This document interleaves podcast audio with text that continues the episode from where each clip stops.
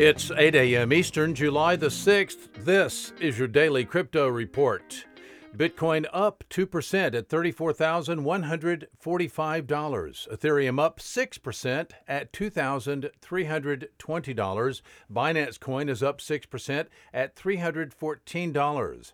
Those are your leaders by market cap. Top gainers in the last 24 hours Alpha Finance Lab up 44%, Storj up 14% and Singularity Net up 9%.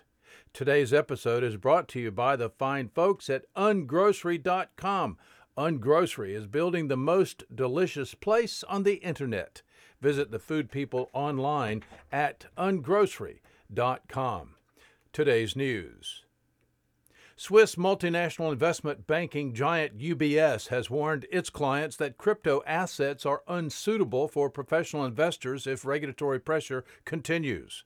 In a note sent to clients last week, the global wealth management team at UBS said China's latest crackdown had hurt crypto prices and operators, cautioning that further regulatory pushback worldwide could exacerbate the downward pressure on digital asset prices. Here's a big quote. Quote, regulators have demonstrated they can and will crack down on crypto. So we suggest investors stay clear and build their portfolio around less risky assets.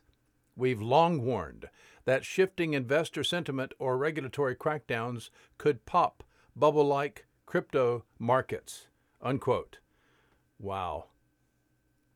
Well, Binance uh, a, a Binance spokesperson reiterated to Cointelegraph that the Financial Conduct Authority's recent edict only applied to Binance Markets Limited, which is a separate legal entity from the main global exchange that operates through Binance.com. This clarifies some misunderstanding about what was exactly going on. Barclays' decision to stop facilitating British customers' payments to Binance has been met with criticism by the crypto uh, cryptocurrency exchange after a spokesperson told Cointelegraph that the bank acted with a quote inaccurate understanding of events. The Financial Conduct Authority uh, said, We are disappointed that Barclays appears to have taken unilateral action based on what appears to be an inaccurate understanding of events. The FCA notice relates to Binance Markets Limited, which is a company incorporated in the UK and regulated by FCA, the spokesperson said, adding that Binance Market Limited is a separate legal entity. Well, CoinShares has been on a shopping spree. CoinShares, Europe's largest digital asset investment firm, said it agreed to buy Elwood Technologies ETF index business for $17 million in shares. The purchase also gives CoinShares Elwood's equity research team, which focuses on digital asset companies. They bought some brains.